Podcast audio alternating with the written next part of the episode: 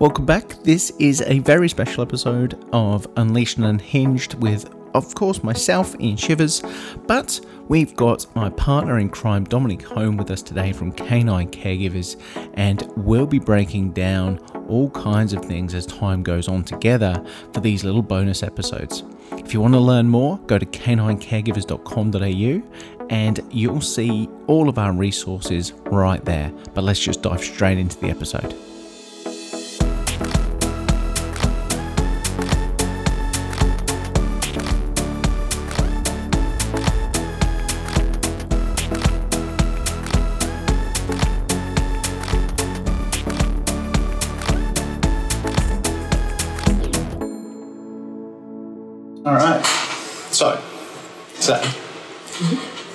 Going to be talking about getting something that we hear, I hear all the time. I'm pretty sure you do too. Um, people coming up with the idea that they've got, they've already got a dog that's got behavioural concerns, issues, problems, and they go, "Do you think getting a second dog would fix it?" It's like, let's have a second child to fix the marriage. yeah, yeah, exactly. That's where my brain goes. It's like, it's not always a great idea. It's very rarely a good idea. But what are the main. Um, there are times, don't get me wrong, there's actually been times where I'm like, do you know what, fix that? Second dog. Always premised with something else, but we'll come on to that later. but what are the main things that you see people try to resolve? Separation anxiety. Yeah. It's a main one. I've never had a client that has thought of getting a second dog to fix any other problem but separation. I've had one. Um, I've had more than one with dog aggression. Interesting. Yeah. So my dog's aggressive to other dogs. Should go and get another dog. It's not, not for not for me. Like it's not my jam. Um, it's, uh, And I, I wonder what the thinking behind that is. You know, I mean, you know, people are only doing what they can with the information they have and they want to do the best for their dog. So they're not coming from any other place but, you know, concern and, and trying to help their dog. But um, I had I remember the one main one that comes to my head was a dog who didn't like other dogs, but also had severe separation anxiety. yeah. And so they got a second dog. Um, they didn't get me in until Actually went and did it. they went and did it. Yeah. Uh, they didn't get me in until ten years later. Ten years. Ten years later, uh, dogs hated each other. They basically just managed the space. Ten years. Um, so uh, the dogs had learned to avoid one another right. throughout that period of time, but they were planning on having a baby. Um, and they were worried about the times that when the dogs did fight. And the, the dogs did resource guard different areas of the house, so the couch, um, exit zones, the caregiver's bed, um, From each other. from each other. And the separation anxiety was still there. so, um, Damn. and it had been suggested to them that getting another dog would be a good idea. Um, and it wasn't. I um, I'm just curious as to who might have given that advice. That was general public, people at the park. Yeah, yeah. It wasn't, wasn't a trainer's uh, suggestion.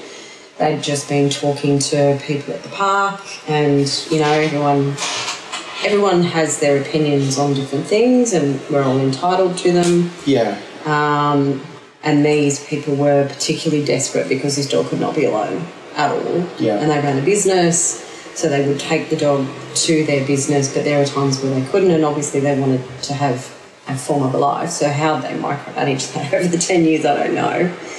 Um, but yeah, the situation didn't change in that 10 Didn't didn't help the separation anxiety. No. And we'll, do, we'll stay on that point, right? Around the separation, because it is that is the more common one that I see as well. and I think people are probably coming from the point of view of, well, obviously, if it's separation, all he want, all he needs is company. Mm. But there's so many different reasons why the dog. Bef- Before we think, oh, we should get another dog, there's a few reasons, a few things I think we should be doing, like really looking at like what is going on with that dog that's feeling the separation issues in the first place, mm. because it could be companionship, but it doesn't necessarily mean that it's companionship in general. Mm. It could be. So there's a few different types when it comes to separation issues. It's like, is it separation uh, in general? Like, I just need some company, and then that probably would work, right? Getting another dog would probably work. Um, or is it from people in general? Because then, a certainly, like a, a, getting another dog wouldn't work because it's not missing other dogs. It doesn't take the same level of comfort as people in general. And then, just to add another layer into it, it could be a specific person. So even if there's people present, it could still display uh, separation issues and discomfort. Um, so really finding out like what why that dog is feeling that way around being left alone. It might not even, I mean, it's, I mean this is a complete sub topic, but it could just be, it's not even separation, it could be confinement anxiety. So, There are so many different facets that Yeah. we have to look at when we're looking at, at separation and, you know, whether it's separation distress, separation anxiety, confinement issues. Um, yeah, there's a whole barrel of stuff that can be looked at. But I think the misunderstanding, as you said, of getting, you know, another dog to fix yeah, a problem ignores the problem.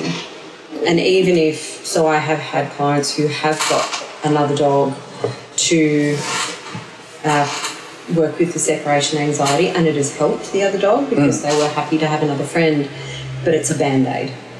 Because, and I, my brain straight goes straight to, well, what if you have to take the other dog to the groomer? What if you have to take the other dog to the vet? What if, God forbid, something happens to the other dog? You're not working with the separation anxiety the itself. issue of why it's yeah, yeah. One of the main things that I work with with uh, separation issues is trying to build uh, a repertoire of skills that the dog can lean on as coping skills in moments of stress. And so that's why I'll never push a dog away from the person. I'll never try to increase the distance between the dog and the person when doing working with separation because that will only ca- cause more stress on the on the animal. Um, but if my dog can practice self-soothing in different ways, so maybe find out does it like shredding, does it like chewing, does it like suckling, does it take comfort from whatever it might be that's uh, independent of the caregiver and also can be accessible when the caregiver's not there. Mm. Because essentially, right, if that dog does go through a moment of stress when the caregiver's not home, well, it's going to need a coping skill. Mm. And that's where building up the behavioural repertoire of that animal. What what else can it do? Mm. And if it can, if it's got one, and it's the caregiver, or re- and even if it's just not, even if it's not just the caregiver, if it's just a very narrow dog with a very small repertoire of behaviours, there's a good chance that at some point that dog might break because access to that comfort behaviour isn't available, and so it's going to get stressed. Well, I think it's, uh, yeah, it's looking at does the dog have the ability or does has the dog built the ability to do things on their own that make them feel good? Yeah, that make them feel safe, that give them some dopamine or some oxytocin that's not based around the human. yeah, Because sometimes I think these issues with separation start from not necessarily a dog with anxiety, mm.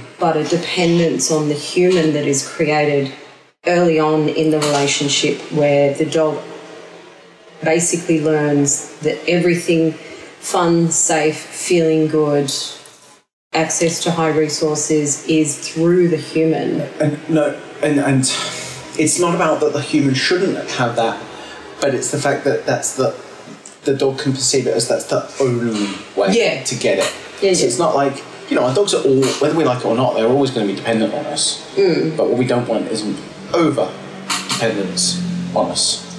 Yeah, I mean, well, make sense? yeah, it does. I mean, dogs are dependent on them because we, we put them in that situation because they have to be. Yeah, exactly. right? Yeah. It's not that, you know, if I left the fridge and all the cupboards open and the, and the back door open, Archie would have a ball. Yeah, but only for a few hours. Mm. and then, all the food's gone.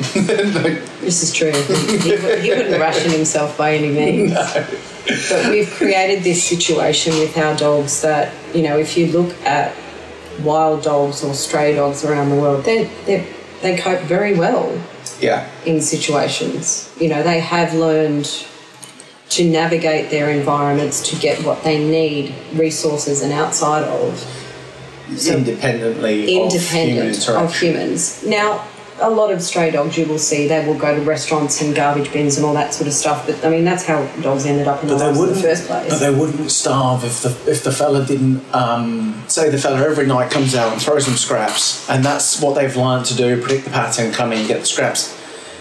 They still have that behavioural uh, repertoire of behaviours that say one night he didn't say say Sundays it was closed. Yeah. they don't not eat on Sundays. No.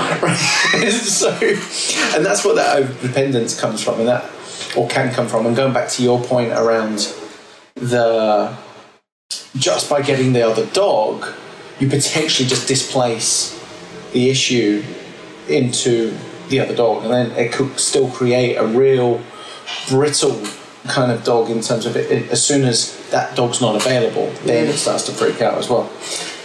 well, then, and there's the other problem depending on the other dog.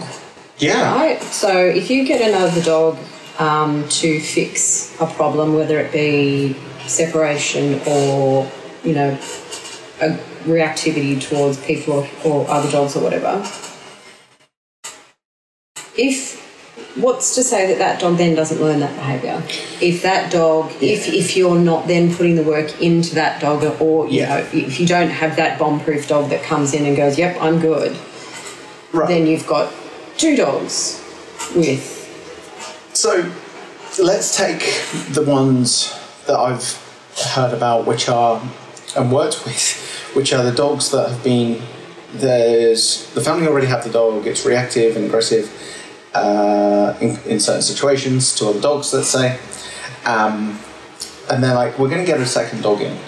Like you just said, like there's, I I do think there's probably a perception of like, if I get this dog used to this dog, then it might like others. But I feel like get, I say this all the time, but building a relationship between what two individual dogs is so different than asking uh, and working on a dog that hey, just don't react to random dogs on the street that might that, that you don't know when they're going to be encountered. Um, if you did bring that second dog in, and this is something where I've actually had a conversation with somebody whose dog was reactive, but not not massively. You know, it was able to form relationships with dogs if socialized appropriately, if it was mm. reduced well. And what we ended up a couple of times now, what I have said is, I actually think this dog's quality of life could improve if we if you've got a second dog under these conditions. But bear in mind when you do bring this other dog in, you're gonna have to kind of commit to a lifestyle where you probably just don't expose this dog to the rest of the world. Because he hates it. Mm. And his quality of life will go up considerably if he just has a mate to knock around with all day and you know and a buddy. But don't go and ask that dog to then go out and then because it'd be even harder to do that with two. Mm. It'd be so much harder to take that already reactive dog out with a buddy and then all of a sudden you've got the danger of the new dog learning all the reactivity behaviour, but also your handling skills are going to be really tested with two dogs, even if one is calm. And, but what your old dog's losing his mind. So there's all these factors to consider. And I have, but I have seen it successfully a couple of times. Like, do you know what? If you actually just committed and went, you don't need to take this dog on leash walks around the area. You you can avoid dog parks. You you've got a bit of a yard, and you can actually live a really easy life hmm. by just letting these two run around with each other. Hmm. And they've gone, oh, that's much better than dog training, mate. Because half these people, like most of these people, are, well, all of these people, are not dog trainers. They're hmm. just your average Joe that are just really trying to have a nice life and they want their dogs to be happy. So sometimes the solution for me hasn't been in training, it's just like, go and live a lazy life. Well, this, this is a thing, and I had this conversation with a client the other day that you know her dog really struggles with the outside world. She's fine if she pops her in the car and takes her to a park where there's not you know lots of people and, and lots of dogs. And walking outside of her house, this dog was um, you know working from working lines Yeah. And she struggles with people, cars, motorbikes, buses, trucks, dogs, bicycles, scooters, just everything in Life. life. life. And when I'd explained to her after she'd seen three other trainers who had said, No, you've got to do this, this, and this, and after I'd met her, and I said, Are you okay just popping her in the car and taking her? She's fine when she's got her space, she can make the decision, she can do what she needs to do. She goes, Oh my God, yeah is that okay? Like, aren't I just avoiding the situation? I said, well, you know, think about it. You have, and this is a caregiver who I know has put the work in. Yeah. Not someone who has just gone from one trainer to the to another, and you know, it's not hasn't worked in the first couple of days. She's given up. Like, Yeah. this girl is just on. She should be a trainer herself. Yeah. um, but the dog that she has and where she lives, it's just not going to work Yeah. because the predictions this dog already has when she leaves the house are too high. Um, and just the videos that I've got from her in the last four days and the the difference in the dog and how much better she's actually coping with different things. You know, she'll be in the park and she'll see like a bicycle go by and she'll stop, she'll look and go, Yep, I'm good. Cool.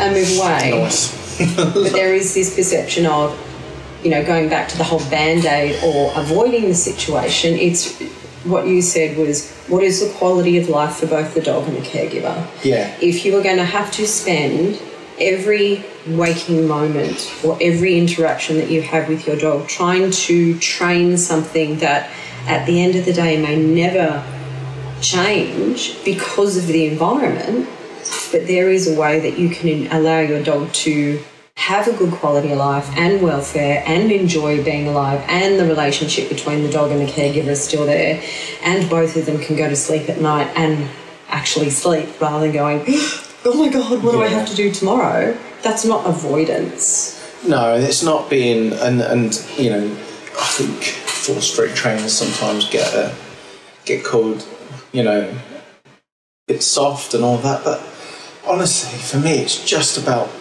looking at the individual situation and respecting the individual situation for what it actually is. Like the whole "you should" and it just shits me because like there's no right way to own a dog, right? You've got people on farms that never come in contact with anyone else. Mm-hmm. You've got dogs on streets that are put, like.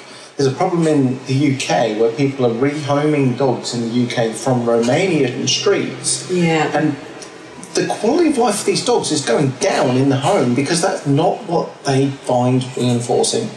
But sorry, and then there's on the other end of the spectrum, there's a little old lady who never leaves the house. Dog hasn't probably doesn't see the light of day, and both of them are happy as a pig in shit.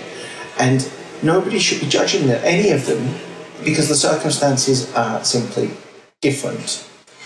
And I think something that um, this particular caregiver with this dog said, um, and I loved how she said that, and it's and it's really so simple. And we've said it in in other ways, but she said, you know, I put a baby gate up, so you know she doesn't go into certain rooms because she lives in a share house, and you know her housemates don't want them want her in their room. So she goes, I'll just put a baby gate up. She said, "What? It's no different." No, It's managing her in a way so she doesn't have to go, okay, well, I've got to train you not to go up the stairs, and I've got to train you not to go in that room, and I've got to train you not to go in that room. Or similar to us, if you don't like spiders, you don't get one. If you don't like sharks, you don't go diving. Manage your environment Yeah. so you succeed. So this whole thing of you know we have to train the dog for every single situation. Now that yes, certain situations, but you have to look at the dog in front of you and the reality of what their day to day and your day to day is going to be and go, is this dog able hmm. to do this? And if they aren't, because people, when people say, oh, you know, you can train any dog to do absolutely anything, No, you can't. you can't. No, you can't. That's Like- just a not. That's just wrong. That's Django's, false. Django's not going to do your ironing. No, He's Like- also not going to jump on the toilet and flush it. Django isn't even going to play tug of war. He's got no teeth, Yeah. right? So, yeah, this whole, as much as we would like to think that we can train anything to any dog, then every single Labrador that goes through guide dogs will pass. But they don't. yeah, that's it. Because they're pretty good at what they do. They are. And or any of those working, those types of dogs, your guide dogs, your scent dogs, they don't all pass. So if it was, well, you can train any dog, any dog to do anything, then why is it that not every dog is going to be a military dog, a police dog, a, a gun dog, or a, a guide dog? Yeah, like, the same deal goes with the caregiver. You know, like look at looking at the realities of people's situations really matters. Like, I I work with dogs every single day, and you know how my dogs aren't trained. Um, my the reality of my life is one, I enjoy training dogs, but not particularly when I get home. No, I just don't. And I was saying this the other day to somebody, you know, I've had big bloody blocky dogs and they've been amazing in the past. And I worked my ass off to make sure that they walked well on lead, that they were socially appropriate. Uh, and I took them out a lot more than uh, I take these guys out. I put them in much more situations. So I had higher expectations of behaviour of those dogs at that point in my life. Not just because they were bigger, because I would put literally putting them in different situations. Whereas these days, I've got these two fellas, and my life, the way I really enjoy spending time with dogs, my own dogs, in this period of time in my life, is to sit on the sofa and enjoy them, and to walk around my local park with nobody else there, and they just sniff in. And if they encounter a dog, I know that I'm comfortable enough to let them engage and disengage. Beyond that, at this point in my life, if you ask me to train them, I'd say no. And that, and that's well, that's it. Like I have, I have Arch, and he's perfect for me. Mm. He's not a high energy dog. He's not a demanding dog. He's similar thing. He likes to go to the park and sniff, or he's happy to just go to a new place and sniff. I could not have a working dog. I love working dogs, but I personally don't want a working dog because I, like you, am around working with dog all day. When I get home, I just want to hang out with Arch on the couch, Yeah. go for a really quiet walk around the street. And I think we got to remember, like, there's so many times when Was it this, this approach is so liberating? Yes, it is. I'm glad to hear it. the um, I think people you see it online and that, and somebody will comment. I saw one recently. Okay, I've completely gone off topic of shouldn't should we shouldn't we get a second dog, but That's I don't right. care. Um, there was a video of a fella on the side of the road with his border collie, um, training it off leash, not to cross the curb. And the amount of, like, the first comment, thankfully, the top comment was, just leash your dog if you're on the sidewalk. But the pushback I was watching, when people just go, oh, or you could just not be lazy and you could train your dog, that just blew my mind. Like, the level of stupid there. Like, it, what? It's a legal requirement, for one, I'm not. But two, why, even if you would, okay, let's say you wanted to work on your dog not crossing the road. You still practice it on leash. Yeah. but I think that also comes down to this. Um, I think consistent. You must be able to con- you not be able. You must control your dog. Yeah. If your dog doesn't do it, therefore it doesn't respect you. So we're not going to go off into that tangent. No, no. I was more pointing out the fact that he used the term that you're lazy if you don't train. Like, that's just not accurate. Like, No, because it, look, as you said before, when we get dogs, really what we need to be concentrating on is building a relationship based on trust, understanding, and then guiding them and giving information of the things that are going to keep them safe, that are going to build their confidence as an individual, as well as basic things like, you know, recall, but if it doesn't have a good recall, use a long lead. It's not a bad thing. And not eating or killing people and other animals. Like for me, that that's it. But for me, what or when it comes to having a dog, it's not about controlling it. No. It's not about having to train it. What I want to see is the dog is confident, happy, and able to guide through day to day life and be able to recover from stresses in life Stress is going to happen. stress happens, it happens to all of us, but have that ability within themselves to recover Yeah. and also have that relationship with the human and the human understand that when they're not okay, what to then do with that. For me, that is really what we need to understand when we have dogs. It's not controlling them, it's not having to train them to do 50 million things. If you want to do that, knock, knock yourself out. Yeah, Please do. great. Good on you. Like, and you obviously, I mean, we have to go uh, appreciate that everybody's life is uh, different and the expectations are different. Like, my dogs are not trained to walk near roads, but I don't live near any busy roads. They don't pull on the leash, and if I, but they're always going to be on a leash on the road.